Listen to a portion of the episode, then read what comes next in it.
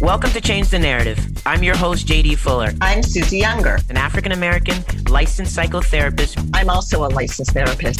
We talk about the isms, we talk about the phobias, anything that marginalizes and oppresses. As a white woman, I ask the questions white people are too afraid to ask. Everything we are not and everything we are is because of fear. Through a mental health lens, Susie and I will have difficult conversations with celebrity guests political activists, and everyone in between. Our mind will tell us whatever we want to believe, but the truth lives in the body, and that's where change occurs.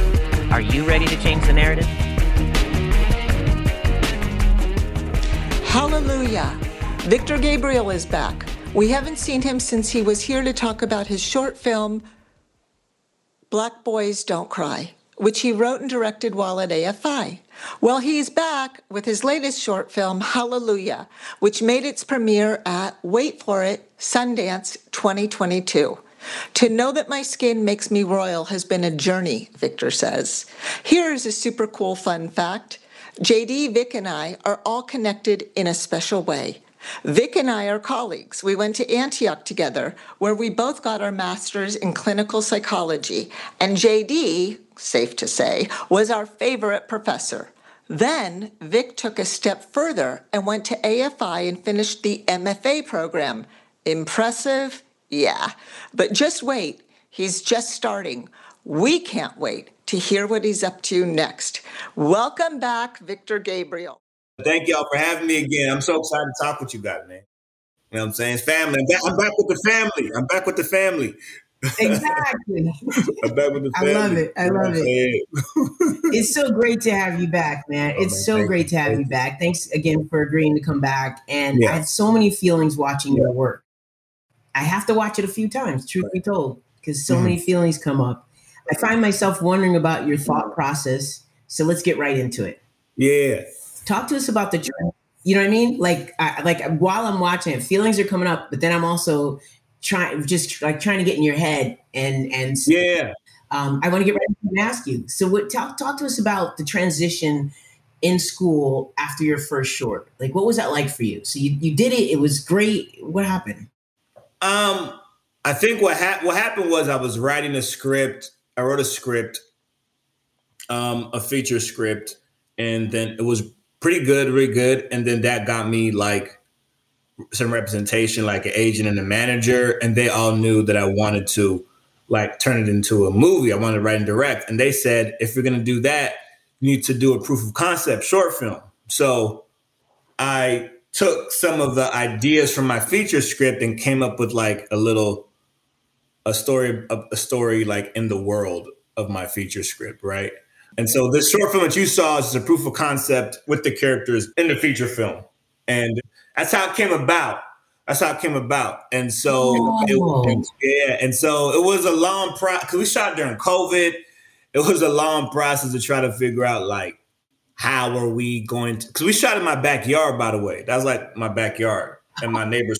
Yeah, my backyard and my neighbor's front yard is what we like used. Is what we used. So it was just in the neighborhood, and this just in the environment, and so that was really dope to do. Was also kind of scary. You know what I'm saying? Um, yeah, it was weird. It was it was really weird because I was like, can I pull this off? It was a lot of pressure. You know what I'm saying? It wasn't like I was just making it free with no like expectation. There's expectations for this from the beginning. Like the expectation was it was to be a proof of concept for my feature film, the feature script that I wrote, so we could package it and show it to people and be like, here's a script. Also, here's a short film that he did, and he's okay. trying to make a movie, right? and it was really my yeah. first time doing something like this, you know, because uh, Black Boys Can't Cry was like basically five minutes. It was two days. It was like no dialogue. It was very visceral. Mm. Actually, for me and my DP, sort of like it just came. It just kind of kind of dumped out of my soul, right? Right. Um, whereas this was very complex. This is a very complex, very technical. I'm bouncing multiple genres, not multiple genres. I'm bouncing like comedy, tragedy, trauma.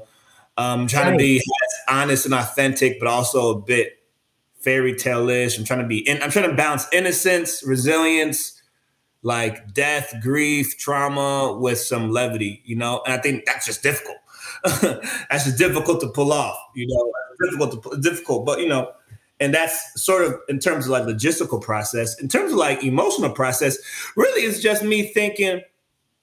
Like I think we all just laugh at funerals. What I always say, like you know, what I'm saying, like we all laugh at very dark things. You know, what I'm saying. I think all of us being therapists, I think we all know. At least for me, maybe maybe my style, maybe my style. Uh, but, but I always think I always feel like the funniest my sessions with the most traumatized people can be some of the most funniest. It can be also some of the most emotional, but it can be also some of the sure. most funny.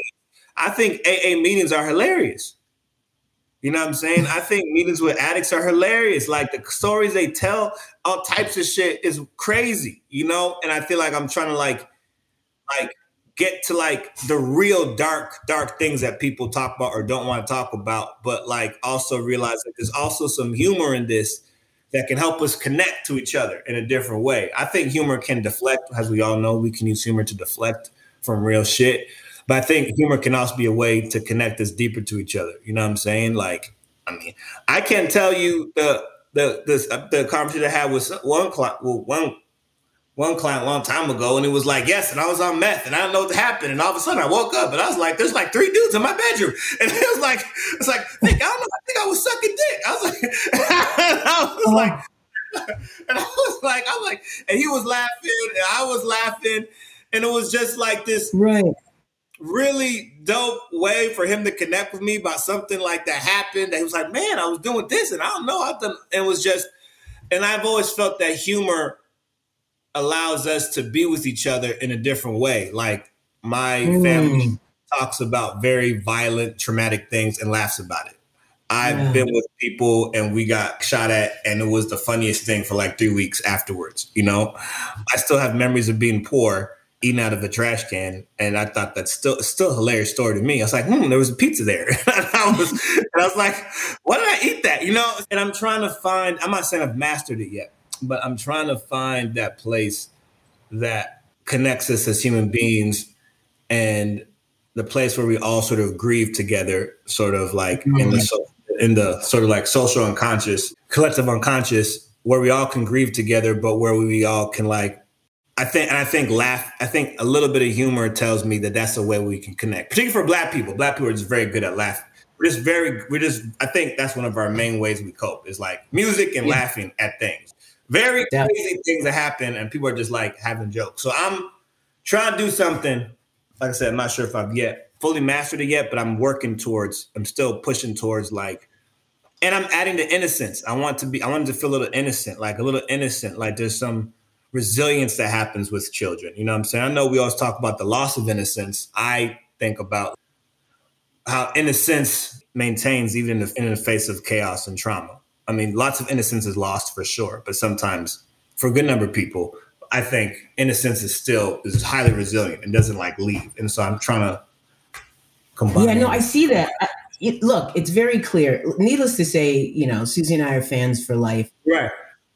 Right. And so just loving you and loving what you're doing, it's incredible in and of itself. But then you add in the complexity, which I definitely saw in Hallelujah. I mean, I saw it in the first one too. I saw right, the first right. one. Never so brief, still still complicated in and of itself. Right. But with this one, um, everything that you just said came to life. Yeah, like you you did that. You know, you maintain, and I don't want to give it away because it's just it's so good. Oh, you know, it's fine. You maintain the, yeah, well, you maintain the innocence of Hallelujah while also depicting how smart he is. Yeah. He's so smart and he's, he's emotionally intelligent. Right. He's introspective and emotionally intelligent, and he's trying to figure it all out mm. at the same time provocative and yeah. you know way over his uncle's heads. They're just like, yeah. brother, what are you doing? Right, right, right, right, right. but he's not so far gone that his little sister couldn't reach him. Yeah, yeah, and connect. Very intimate. I mean, I went between laughing and crying you know, yeah. just back and forth because that's how perfectly, really, I'm not even being hyperbolic, like how perfect the timing was between right. each action and uh, so well done. So I see why Sundance, not that I believe in awards, make my disclaimer. It's great because it's great, but I also right. see how it's seen. You know what I mean? Hey, it helps. Listen, it helps. It helps. I'm gonna tell you something. Yeah, yeah, yeah, It's an it's a means to an end. It's helpful. I'll tell you yeah. that. I'll tell you that for real. And, and I no, you got to get the cred. Yeah, I love. But you're right. I love what you're saying because I, I I think that yeah, he's a smart kid. He's trying to figure out. I don't. I don't mind if we. I don't mind. No, I don't mind. We can spoil. We can spoil all day. I mean, like he's dealing with suicidal thoughts. He's like, there's death. There's killing. Like all these things. I'm like, he's just like a little kid. He's like, what's what's happening? You know what I'm mm-hmm. saying? and maybe his uncles. I don't know. Maybe his uncle's so desensitized. That like, I think. I think. Yeah.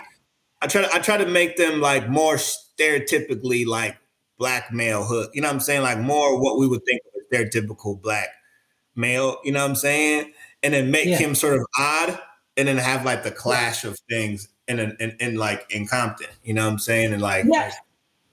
But you did something else, Vic. You did something else. You you made them, you know, desensitized in a in a way that African American males have right. to move through the world.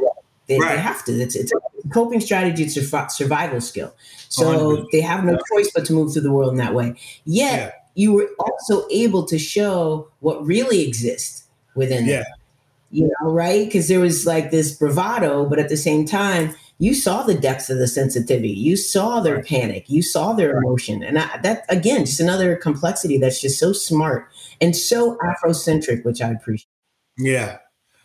Yeah. And I know, JD, we've talked before, like just about black, just in our personal conversations, it's like black men having to be a, a certain way. I actually had a conversation with someone just the other day about men and black men. And I was like, well, the same thing I'm saying is that I don't think black men are really allowed, and it's actually it could be dangerous. It could be dangerous to lower your defenses. You know what I'm saying? So you're asking right. black men, you're asking black men to be more in tune and to be more. That's the thing. Tell black men to go to therapy. Do da da da da. You know what I'm saying?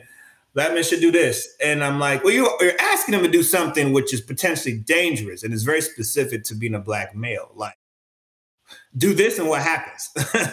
you know what I'm saying? Well, like right. this what happens. Um, not to mention the requirement of black men, like protect black women isn't just like a phrase out of nowhere. You know what I'm saying? Like black women have right. always black women have always required now whether or not we do a good job that or not i'm not saying black men do a good job but black protect black women is is a phrase that indicates to me a black woman have always required of their men to protect them, you know what I'm saying, in some way, whether emotionally, spiritually, physically, etc. And have we been up to task?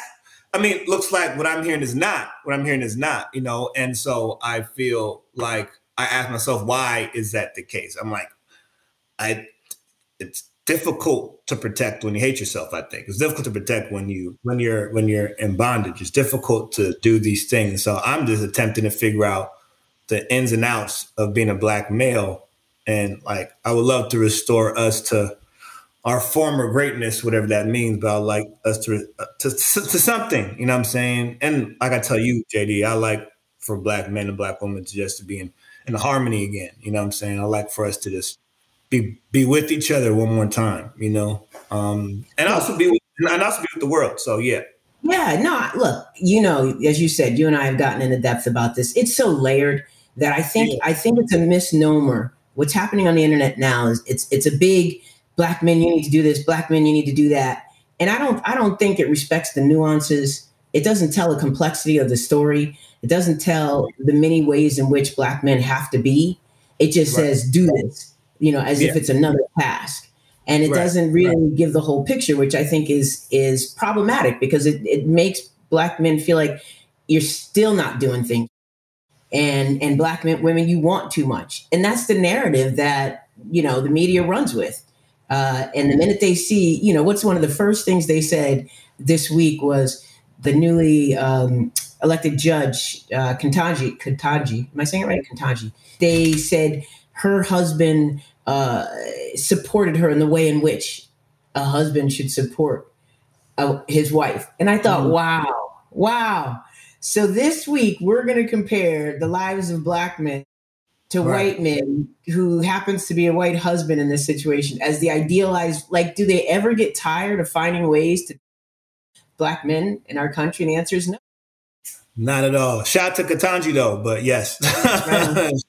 Shout out to Ketanji, but I, I, I agree. It's it's it's difficult, and I think I've tried to. I know. Um, I, I don't know, man. I don't know. I know. I'm trying to be as authentic as I can in this conversation. I think I feel tired of some of the discourse. I think the discourse is exhausting me. I feel more exhausted. Probably maybe because it's an internet thing. I don't know, but I feel more exhausted with the discourse. And I'm trying my best to just like how can I be, how can I just do my thing? I guess how I know, I know. How can I do my thing, my little piece and my little part, and how I can figure out like, here's what I can do over here, and how can I figure out what's going on with like black men and black people creatively and therapeutically, you know what I'm saying? Like, how can I figure this out? And how can I get us to be more honest? I desire more so than everything for us to like not be emboldened to how white people tell us to talk about things. More and more so. I'm I'm I'm I'm more and more, but like I re- I really don't. I really don't like. I really get frustrated when I feel like we're talking about our shit in the way that non-black people wants to talk about it. You know, oh, and, and, and, and I get very frustrated. Even and I get very frustrated. And so I think even Hallelujah, I think well, when I was making, when I was writing it, I I felt that little, I felt a little, I felt a little like in the back of my head, the it needs to be like this. Don't offend this, and not that it's an offensive movie, but I'm no, saying I can still feel, I can still feel like the the like, hey, you should do this, or you should do this, or you should do this, you should add this, you blah blah. I, I, I felt it when I was writing it, and I that was difficult for me to like just sidestep. You know what I'm saying? And I just wanted to be as honest. And sometimes me being honest is like, I want to be able to talk about like the violence in our communities without feeling this like I need to like hedge it because white people are listening. you know what well, I'm saying? But that's reality, though. But that's yeah. reality. I want to talk about like, yo, hey, black, hey, hey, hey, bro, like you out here right. shooting people, like, what the fuck you doing, bro? Like, you know what I'm saying? Like, I want to be able to talk about the real but it feels so difficult. It feels so difficult because then it's like on one end, I make white people see he's talking about right. black. He's saying he agrees with black and black violence. Right. You know what I'm saying? He, he agrees. Yeah. Or, or like, see, he's doing like has a. I don't know. I don't know, man. It just it feels weird. It feels weird for me. Well, you know what look, I'm saying? Look, Vic. Let's let's start with the like. Let me just let me just get in here. Let's start with the fact that there is every community crime against their own community within their own yeah, community. Sure. But yet it's phrased as black on black crime. That's that's that's just you know how it how it starts off. So the minute you try right. to talk to your brothers in the community and have a conversation about it, all of a sudden the light is on black on black crime. When there's white on white crime, there's Asian Asian crime. There's yeah. there's crime. it's crime. Crime is based in yeah. poverty, not in people. Yeah. So right. so right. it's problematic that the minute there's so many buzzwords that are ingrained in society to catch people's attention to say, see, yeah. see, he's even talking about, you know, this shooting that happened as a big problem within the black community, as opposed right. to what it really is based in, which is poverty, lack, lack of resources, mental illness, all the things that are in every community, right. more so in communities that are impoverished. That's that's right. what's problematic about what you're saying. And and this is what I'm saying, you know, you had this um this Will and Jada situation, which we we will not get into, but as a result of that, they wanted to talk about how the, the new judge's husband behaved appropriately. And I was mm-hmm. like, there's such a microscope on us. We can't do anything in the community without them finding a counter example of whiteness that was appropriate. And because he's married to a black woman, he gets to be idealized. It's just crazy. It's mind boggling, but it's so mm-hmm. real. So what you're saying is completely accurate. Right, right, right, right. 100%. 100% you know. I understand the constraints that you feel. Yes, yes, yes, yes. Hollywood, Hollywood, Hollywood specific. As I'm attempting to, so I'm attempting to break in. You know, what I'm saying I'm attempting to break in and and and make and make a name as I'm sort of trying to climb up the ladder. I feel the restraints, and I just, you know, I think what always centers me, which is a gratitude. I'm just grateful for like the people, the people around me. You know what I'm saying? Um, grateful for like being able to make movies if I can and opportunities to make more movies and taking meetings with with bigger companies. Um, I feel the constraints, but I also feel the gratitude, and I try to be centered in that. And I just try to, I just try to be like, I'm just gonna do me, and we'll see yeah. what happens. You know what I'm saying? Like I'm gonna do me. We'll see what happens. And I'm in a different place now. I think JD and Susie. I think I think particularly JD knows because JD was the professor. I was turning up in your class on these white folks. Listen, listen. I was turning up on these white folks in your class, man. I was turning up on I was turning up on white people in your class, bro. And um, as a look, I remember me and you had a conversation after. It's like, hey, Vic, we know you got you got to work on that communication. You got you got to figure out how to communicate a bit more effectively. Um, you know, what I'm saying so they can either they can hear you or just so you can be a better an, an effective communicator. And I, I I've always taken that, and also I just realized like my own anger, how angry I was at that time. You know what I'm saying? How angry I was at that time for all types of reasons. And I feel getting a little older, um, seeing the world, getting more in tune with like class a lot more with a lot more of like the class issues that was that, that I'm seeing that seems to be mm-hmm. impacting us. I have a lot more under. I'm not gonna say do I have. I guess here's what I want to say. Here's what I want to say. Here's what I want to say. Which sounds funny. I should never be feeling sorry for white men. I should, I should, bro. I, why do we? White women got me feeling bad for white men. Because I'm, I'm gonna tell you, Vic. I'm, I'm, I'm, you got me feeling bad for white men, bro. I promise you. I promise. I be feeling. I know. Like man, sheesh, these white men are getting it right now. yeah, yeah, yeah. These white boys are getting it right now. They can't do shit look, right. Look, look, Vic. feel bad for them. So yeah, because because patriarchy and white supremacy constructed in such a way that the feminist agenda, much to people's dismay, is uh, is is in cahoots with the protection of patriarchy. And so when it looks like their their men are being, you know, ridiculed, picked on, whatever, they find a way to come in and protect them because in the end it's protecting whiteness it's in protection of whiteness that's the construct by any means necessary They've taken ours and they've they've used it in that way. They have you feeling bad for for white men. Yeah, for white men. They're feeling bad for white men. yeah. So so here's what's inter- uh, additionally interesting about that is, you know, that's where our own training in white supremacy takes over. This idea of we are constantly, you know, have internalized the messages at such at such a deep level that I call it internalized oppression. It's like racism's always at work, telling us, "Don't say that, don't do this." I mean, that, we've been trained in it, so I'm I'm not surprised that you are wrestling with, boy, have some compassion, and at the same time, what does that mean? Why am I why am I feeling sorry for white men? I get it. I get it. It makes sense.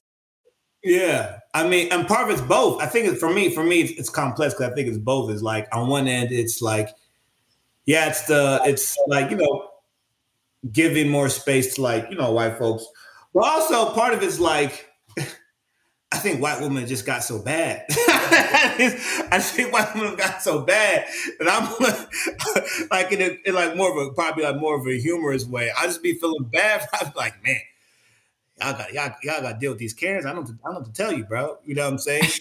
and like as I look back over as I look back over my life outside of like beautiful like I have like such beautiful. The white women have been so just incredible to me. Um, there have been some of the my most my most intense racial situations have been with white women. Oh, interesting. Like yeah, like my most intense, yeah. my most overt. I guess I would say overt, like yeah. being called the N word. Anytime I've been called the N word has been by white, been, been by a white woman. Anytime. And so I made like three times, three, four times in my life. If I any like situation, I stole something, it was a white woman. I'm it promise you, every time it's been with the white woman. There might have been one situation with the white boy, but it was like nothing happened. Not like nothing really happened. You know what I'm saying? I mean, I will say the white white men have been more police stuff, which obviously is very, it's very intense. Right. The police stuff has been white men um, in, in, in, ter- in terms of like being stopped or being pulled over. But like in terms of like just day to day interactions, the most intense stuff has happened via white women, and so that's always that's just as an aside, that's just like a this is like a like sort of like a funny anecdote to me. Yeah. So so For sure. No, it's definitely interesting. Yeah, yeah. yeah. But so, that, that yeah, that has to yeah. Say look, look, you know, you don't have to say the white women have been incredible. You you've been incredible. So if people are incredible to you, it's you know, you, you you get back what you put out. Boom. And so it's an exchange. I appreciate, I appreciate that it's an exchange of sorts. You've been very generous emotionally with people right. in the school, with friends you you've obtained in your life. Nobody's done for you what you haven't given back. So let's just make that clear. That's great to hear. The other thing is, yeah, so it's very true. So I'm going to shift gears a little bit to kind of have you work out of the duality, which you already do naturally, but I just right. want to I want to name it. Sure. What goes on in the mind of a therapist who's turned creative? So the mind of a therapist that's turned creative. What, what goes on in your mind about the stories that need to be told and why? No one's framed it like that. Um, people people like ask me like, "Oh, how was it for you?" But what goes on the mind of a therapist who turns creative? Uh, shit. So I want to say that on a maybe energetic level, there is certain like there's a certain I mean, I think we all know what it means when we're in a session with someone, right? And it's there, you know, like the spirit's there. You know, you know when it's one of those sessions, like you know, like the like all the stuff is in there, all the messiness and all it's it's there. It's it, there's authenticity happening.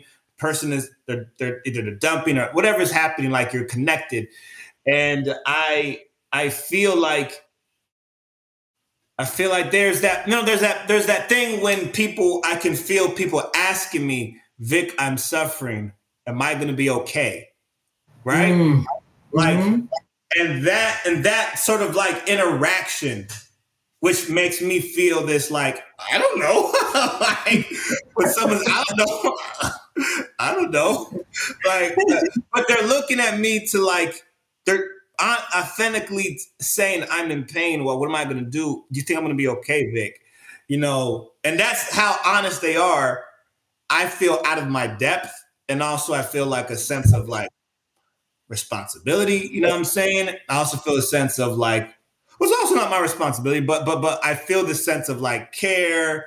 Like wow, like I don't know, you know, and I feel that same sort of energy when I'm like writing and creating. Like there was this weird, out of depth, like I'm attempting to figure out suffering and being a witness to suffering, but like make it entertain, but like trying to figure out like, what are the ins and outs. And it feels very similar to me when I'm in oh. session. There's there's some similarities energetically that I probably didn't I didn't think we're gonna be there. Right? Wow. I didn't think we be there. And I will argue that therapy has been a big training ground, honestly. Particularly actors. Particularly actors. Well, that makes so much sense. As you say that, what comes up for me is, you know, you've done you've been doing your own personal work for a while. You you do work as a therapist, and then it sounds like there's some uh, permission for this authenticity to emerge that is right. collaborative right. between those two parts of self. Yes, I think that's great. I think one, I would, I would agree. I would agree. I would agree. Um, I think someone's in the session, someone's inviting me to do something, and I'm inviting them into it into an experience. And I think yeah. when you, someone's watching a movie, but also on set when I'm with actors and I'm with even the team. Like I'm inviting everyone to do something that's you know can be scary, and particularly my brand of stuff that I'm talking about, which is on some level always dealing with trauma and suffering, regardless if it's funny or dramatic or whatever or entertaining. There's always a level of like trauma I'm attempting to like look at or suffer human suffering I'm attempting to like like like think about, you know. And so on on that level, that's been and like surprisingly very similar, surprisingly very similar. The same way I feel in session, the same way I sort of feel when I write when I'm on set. Um, the other thing that's been helpful has been like when I went to AFI was the amount of personal work that I did versus what everyone else did. So I would argue like I and my level of expertise and craft was down at the bottom, but I like gained ground quickly in my first right. my first semester at AFI. And I think most of that was because of most of that was because of the amount of work, I personal work I had done, the amount of like introspection and awareness I had about the human experience, right? And so that mm-hmm. like jumped me up as I kept learning craft. Whereas others may mm-hmm. have been very had have had a lot of experience doing things. They probably did. They probably were not as in tune with themselves, and probably weren't as in tune with like other human beings as much as I was. I think right? And so that was super helpful. That was super helpful. Yeah. That was super helpful. Well, and let's not forget, let's not forget that you happen to be incredibly emotionally intelligent. Yes. Is yes. a big part.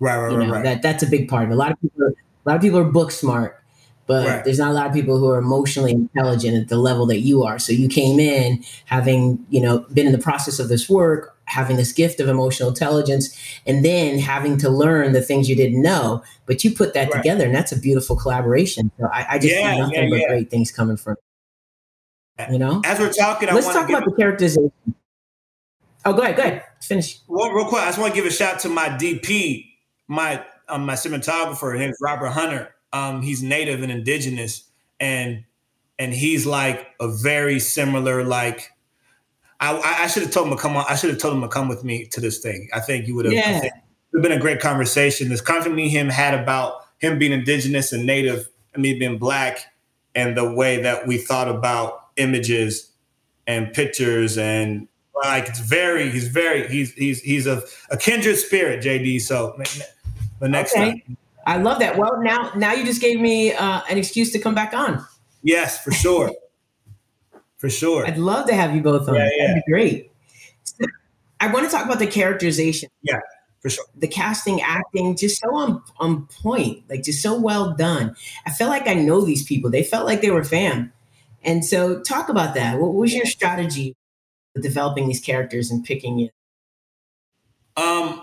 Well, it happened. Sort of. A lot of it sort of happened at the last minute. To be honest, it happened last minute. Really?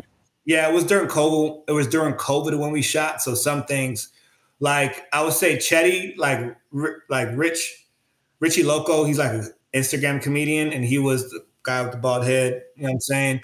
He's he's okay. actually he's yeah. actually like on Insecure. He's on Insecure, but my first AD. Oh, that's what you. Yeah, he's on Insecure. My first AD knows him, and so asked him, did a favor for me, asked him if he could come on. So and that was really dope. Um, the other guy, the other guy, um, um, paper, guy with the like little, little locks, he, um, another person had talked to him about me. So those two people I got through other, I, I found through other people. Um, so that was really good and just ended up.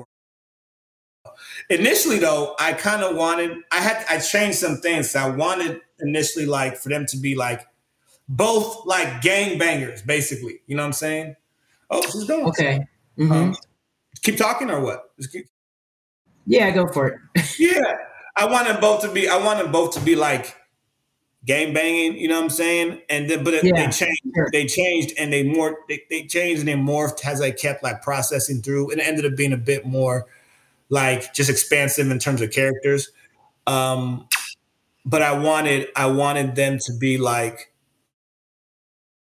I wanted them to feel, like I said, like family. I wanted them to feel like bit stereotypical. I wanted to feel like, oh, yo, I know that guy. Like I know that guy. Like he's the homie down the street. You know what I'm saying? Like I wanted to feel like that. Um, and as for the kids, well, the kid was always very specific. I knew I wanted Hallelujah, the boy, to be like peculiar.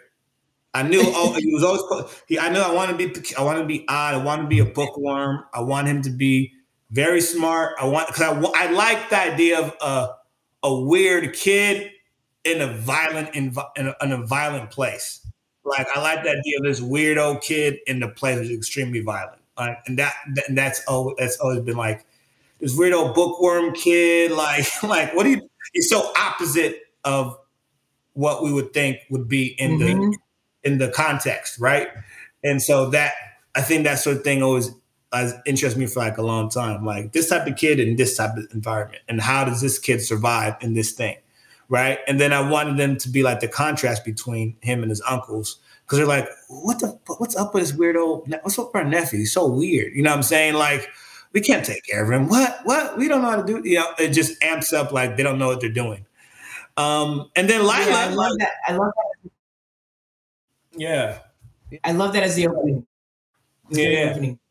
yeah, and then and then Lila, the, the, the, the little daughter. I mean, it was sort of like.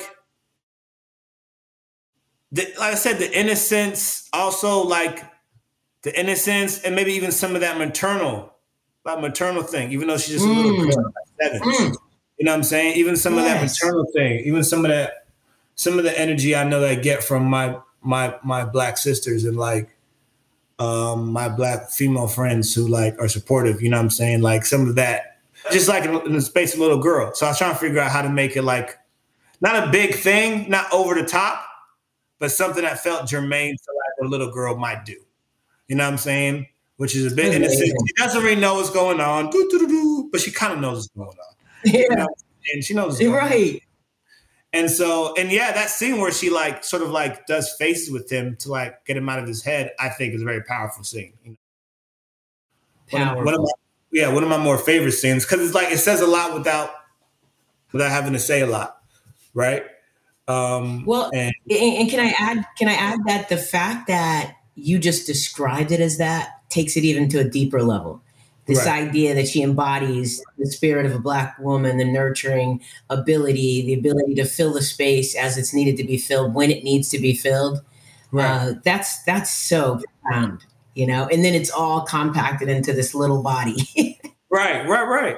That's I mean, who'd have thought the grown adults, grown adult males are trying to get him to calm down and figure out what's up, and they all don't know what they're doing, and all she does is sit and like make faces, and he's okay. Mm-hmm. You know what I'm saying? It's just very, very like feels very visceral to me.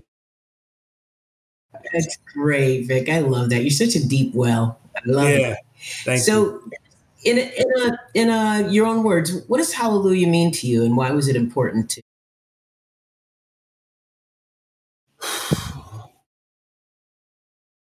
I think I think it's important. Uh, well, I've lost a lot of people. I think death is something which like for whatever reason, I'm like I tend to think about death all the time. Death and loss. I think about it all the time. Um, it's sort of like my thing, you know, and not in a suicidal way, but just in a thing that like just in a thing, just in a thing, just in a thing that's like on my thoughts, like death and people dying and loss and my personal losses. And I've lost, I've lost a brother to gang violence. I've lost uncle or granddad. Just uh, we've all lost people and and I've always I think of like, man, like I'm almost like, how do I grieve? You know? And sometimes I don't grieve well, and sometimes I do grieve okay. And so I'm always wondering, like, how do I grieve or how can I grieve their passing? And I think for me, on a basic level, it's just like I think for me, it's like I'm I just want people to connect again with black men in a way that's like like yo like we don't got it together man you know what i'm saying back to your original thing of what you said about being asked to do or show up a certain way. And I want to show up a certain way. And I want to continue to do, I want to do those things, but I also feel like I just want people to connect to our shit while we're forging ahead, while we're trying to hold my, our brothers accountable, while we're trying to hold our community accountable, while we're trying to be more protective and be more aware and do I want also people to be like, like, yo, like we we got a heart out here, man. You know what I'm saying? And like no one's teaching us. No one's no one's teaching, no one's taught us. We're not allowed to feel nothing. And I just want people to connect to suffering within black men, um, black people and black people as a whole. Um, so it's important for me to show us suffer to show for it's important for me to invite an audience to be a witness to our suffering in a way that's connective and not mm. a way that in a way that's expansive and not in a way that's like pushing people away. I'm not trying to do that. Um, and also just and also on a personal level, just a way for me to like process my own grief and process my own my own losses and the people I've lost and and honor those people. And thirdly, and thirdly, just like it's I, I said this last time we were here, it's just big for me to like make people proud of me. You know I'm saying, who supported me. You know I'm saying um, people like you, like it's just important that for me that people are proud of the work that I'm doing and that my people know that my people who've invested in me get like a return. That's weird, but the, I want the people who've invested in me to be able to be like, oh, yo, that's my brother, that's my that's my son, that's my mm-hmm. nephew, that's my cousin, that's my friend, that's my mentee, that's my blah blah blah. Like, oh, look, you know what I'm saying? I get I get happy when my people are excited because they see me on something. That makes me happy. It's hard for me to celebrate myself, but I feel very excited when I know like JD or Susie excited, like, oh, good job. You know what I'm saying? That makes me happy because the people who invest in me, I feel like they get a little bit. You know what I'm saying? They get to they get to have a little bit. Like I know. Yeah. And so for me, those are those are big too. That's well, you know, look, that's a part of your generosity. It's also, yeah. you know, finally believing you're deserving, which right. I can't think of another person who's more deserving. It's also us mirroring what we want you to feel inside.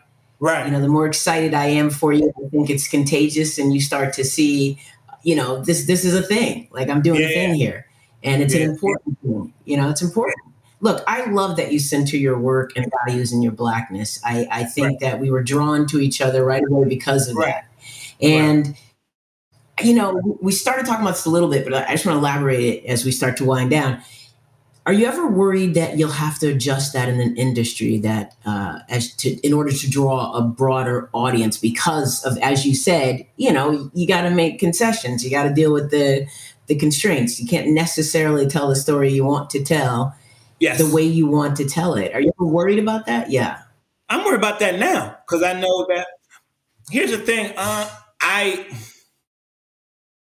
I'm a backup because if I say if I I'm gonna make so make sure I don't come off not like I'm not thinking, I'm not being sensitive or empathic. Um, I'm gonna back up to say I think that's why I feel like black people we got to be able to be okay to talk about our things with us and not invite other yes. people into the room. I don't want to invite white women or white men into our into dealing with us. I'm super fine being held accountable by black women. Black women can hold me accountable, right? I want to feel like I can hold black women accountable too. I want to feel like I can hold my black children accountable, and I want them to feel like they can hold me accountable. Like, hey, Vic, black men, y'all, y'all messing up. Y'all not doing what y'all said y'all supposed to do. Okay, I want that conversation to be with us though, right? Right. But my my fear is be because then I want to say, hey, I just want everyone to know that there's a black male experience that's specific to us, and no one else deals with these specific things: homelessness, being indicted, police brutality, the love, the metrics when it comes to those things are specific to black men. And there's no one, no one's coming to save us. There's no one that there's no, there's not a white, not a white woman, not a white man, not a black woman can save us from that. And Skid Row was half black men. You know what I'm saying? Yeah, I worked like, on. Mm-hmm. Like there's, there's, no way around it. There's no, there's no, there's no way around it. And the indictments, the indictments and arrests are police brutality. Like this, this happens to only us right? And I feel yeah. like sometimes I'm not allowed to say that, right? And I feel part you know, of this, part of it's because we've invited, we've invited. I hate to tell you, we've invited um, some of this, some of this white feminism. To, to I hate to tell you, you invite some of these white feminists because they, would rather not, they'd rather not be held accountable for like, well, listen here, white lady, you do know that that like Emmett Till I killed because of y'all. you do know that. You do know that, right? You know that, right?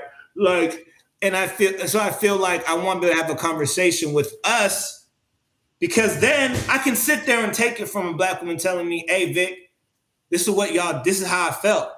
I didn't feel protected. I felt like you were violent, like blah, blah, blah. And I'm gonna sit and take it and eat it. And as I should, mm-hmm. right? And I can hold my bros accountable, but I also want to be like, here's here's here's our experience and here's what happens. Um, so my fear is that uh, as I'm moving as I'm moving forward, that sometimes maybe the stories I want to emphasize won't I won't be allowed to say them. Right. I have like a pilot and feature I'm working on right now, which is pretty intense. This is a, it's a pretty intense, and I I don't know. Part of me wonders like, eh, they might this might be a, this might be a bit too radical. It might be a bit too radical. Mm. You know what I'm saying? It might be a bit too radical.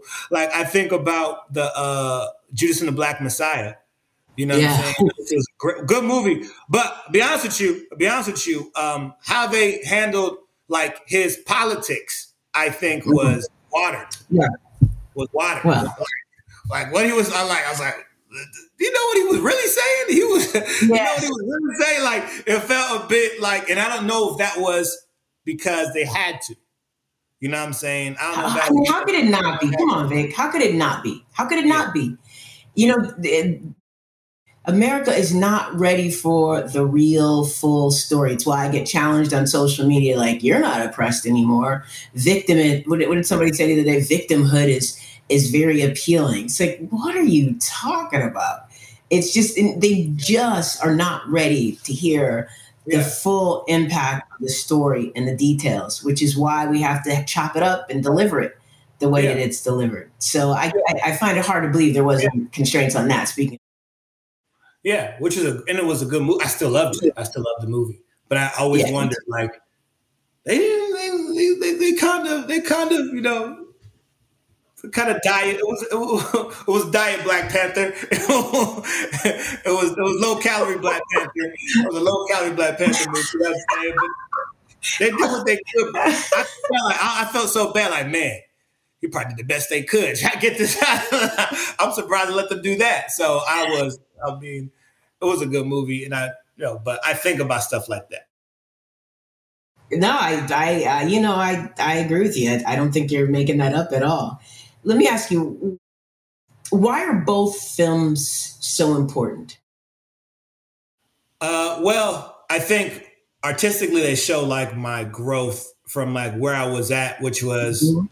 anger, a lot of just a lot of I think I was in my in my shadow. Like I think Black Boys Can't Cry is a lot of my shadow.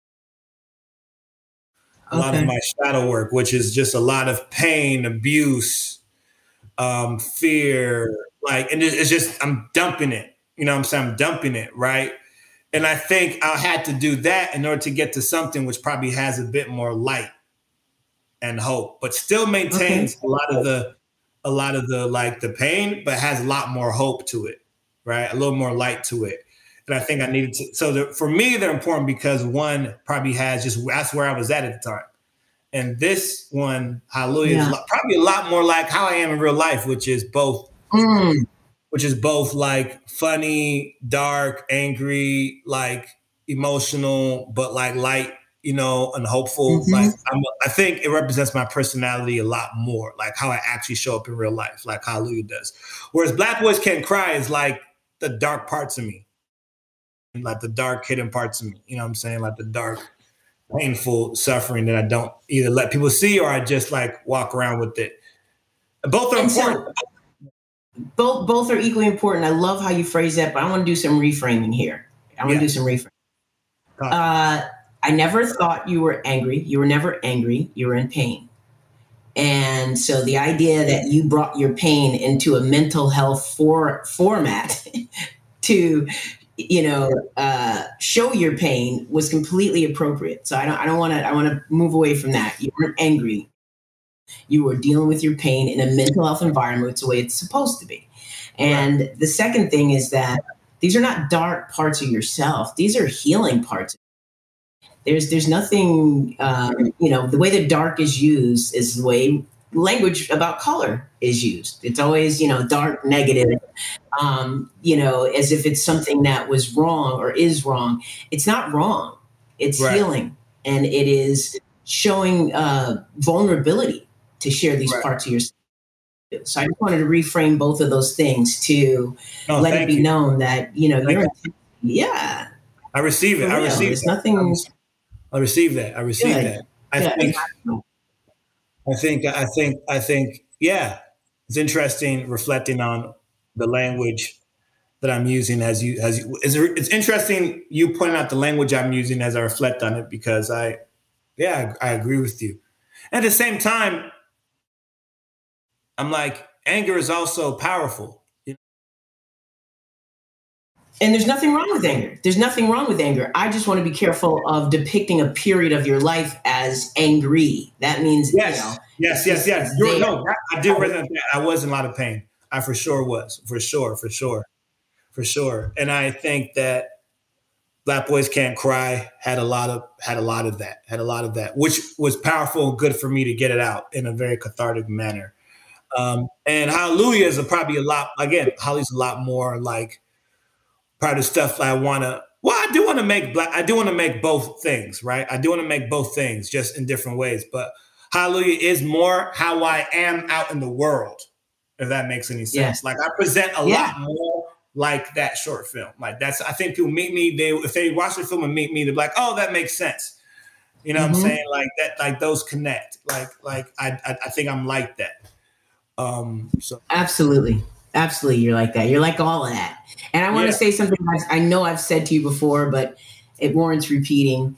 Initially, I was sad when you were not going to be a therapist initially right. I felt like, oh my God, what a loss, man. Right. We so need, you know, we so desperately need a black male with your level of racial identity awareness, with your level of emotional intelligence, the, you know, in the mental health field. What you bring to the mental health field can't be taught. Right. You know? So I felt a, a real loss and I had a period of grief. However, I've completely accepted the fact that you need a larger audience.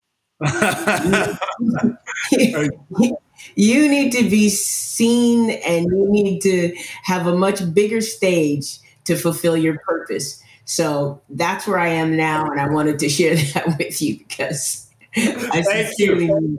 to be fair, I'm not gonna not be a therapist. I'm just probably not gonna do like a lot of one-on-one. But I'm always I'm always still gonna do groups. Like that's not exactly. And and you're always a therapist yeah. So it's not that you've abandoned it and you have talk about the group that you have.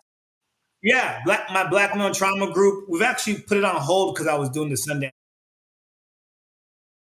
But I should be restarting in like another month or two. And it's a black male trauma group, which is black men come together and basically we just process our trauma with each other. Um, and it's super powerful. It can be it's funny. It's very it's, it's very much similar to the movie, which is it's a lot of funny moments. It's a lot of shit talking and a lot of like moments where people are just crying and expressing like a lot of pain. And it's it's beautiful, man. It's beautiful when black men get together and just like unequivocally are with each other in whatever ways, and we just figure it out. We just figure it out. Um, I always say there are no heroes, man. There's no heroes for us. No heroes for black men. No one's coming to save us. No one's coming, to, and so we got to figure it out together and then and hopefully as we figure it out together we can show up better for our for our women and our children and our communities you know what i'm saying because they need us they need us and they're asking for us to be better and i, I want to i want us to be better i i think that i, I love my my black brothers i will never ever talk poorly about them publicly it's just it's not what i do i think there's a lot of healing uh, to be done amongst us and I, as you, do not like when people who are not in our community chime in with their opinions. Your opinions aren't there to get us reparations. Your opinions aren't there to do anything we need to do in terms of white supremacy. Then I don't. We we don't need your opinions regarding right. anything that happens. Right. So I love what you're doing in this group. I think it is so important. It's so important. It really is amazing. Right. So tell us what's next for you and where people can find you before we sign up. Um, well, it's pretty simple. Just find me on IG. Um, where Kings Reign is exactly how it's spelled. Um, and all the stuff that I'll be doing will be I'll update people on there, like when I have in my next group or when something else is coming up. Currently, I'm just doing revisions. I'm doing like rewriting my feature script. I already had a feature script. Uh, I have I've had meetings with companies and people um, so I'm just taking meetings for like maybe some writing gigs because I'm still broke. You know what I'm saying? So I'm looking for writing gigs. I'm taking meetings with some production companies who want who might want to help out the feature. So that's sort of where we're at. Like trying to make a feature, man. Trying to make a feature film, and it's gonna happen. Um, just waiting for when everything like clicks in. You know what I'm saying? So really, that's what it is. It's gonna happen. It's oh, gonna oh, for happen. sure. I mean and like I said, meetings are already happening. Big meetings are already happening as we speak. So we just we, we just we just waiting on which one who's who's who's gonna who's gonna who's gonna say yes first. Right on, right on. So tell, before we uh, let you go, talk about uh, the Sundance experience. Sundance experience was incredible, but like I because it was virtual, it probably like oh right a bit muted because once it went to virtual, I'm broke. So I was like, I still gotta go to work. So I just like, I told my job, I'm not gonna go work. I'm not gonna work these two weeks. I'm, I'm going to Utah. And then when it moved to virtual, I was like, well, never mind. So I worked like like the whole festival. So I tried to jump in when I could. I tried to jump when I could. So my experience during the festival was a bit up and down because I had like, I, um, yeah, I had, had, had things. I had things I had to do. I had to work.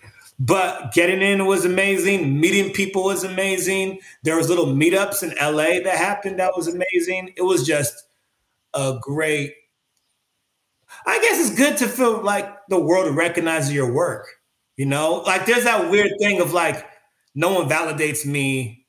But then when it happens, you're like, well, actually, maybe it does. I don't know. I don't know. It's such a, it's such, it's such a weird, like weird dynamic looking for your internal strength and then also knowing that when when people who have money or you're able to break into Hollywood when they when Hollywood says, "Oh, this is good. We kind of like you. This is an up and comer." Hollywood says, "This is an up and comer to pay attention to," you're kind of like, "Huh? Yeah, I am." So it's both gratifying and incredible, and I feel honored and grateful that like it got in um, I didn't know it was going.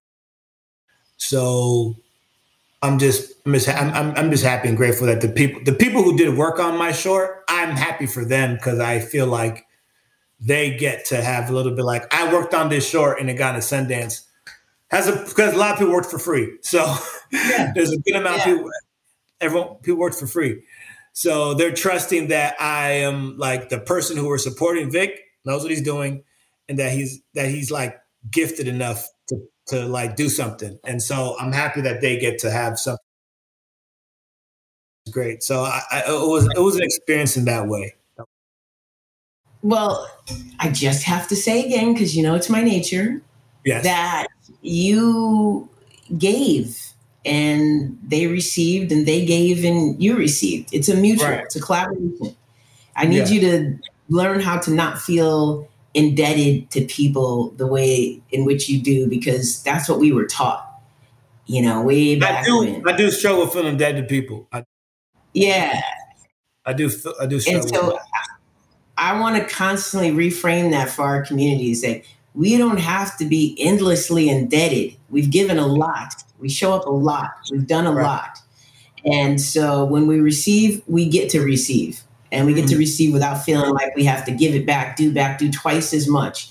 So I want you to, you got enough pressure on you with how you're going to blow up and what that's going to look like. So yeah. I need you to not feel as indebted. You are deserving. And I wish, we wish nothing but the best for you. You know how much I love you. Yeah, I love you too. Comes from the heart, brother. So, you know, I say we do this every six months, see where you are, figure out what's going on. I'm with it. I'm with right it. On. I'm always with it. I'm always with it. right on. We'll stay in touch. Keep me uh, abreast of what's going on, and we'll, we'll be do. reaching out to you. Okay. Okay. Great to see you, Vic. Thank you. Bye. JD and I want to thank our fabulous producers at IM Music Group. And for all of you out there who want to do your own podcast, go to immusicgroup.com and the team will hit you back. Please be sure to like, subscribe, and follow wherever you get your podcasts. And also leave us a review. Let us know what you think. Thank you for listening to Change the Narrative with JD Fuller.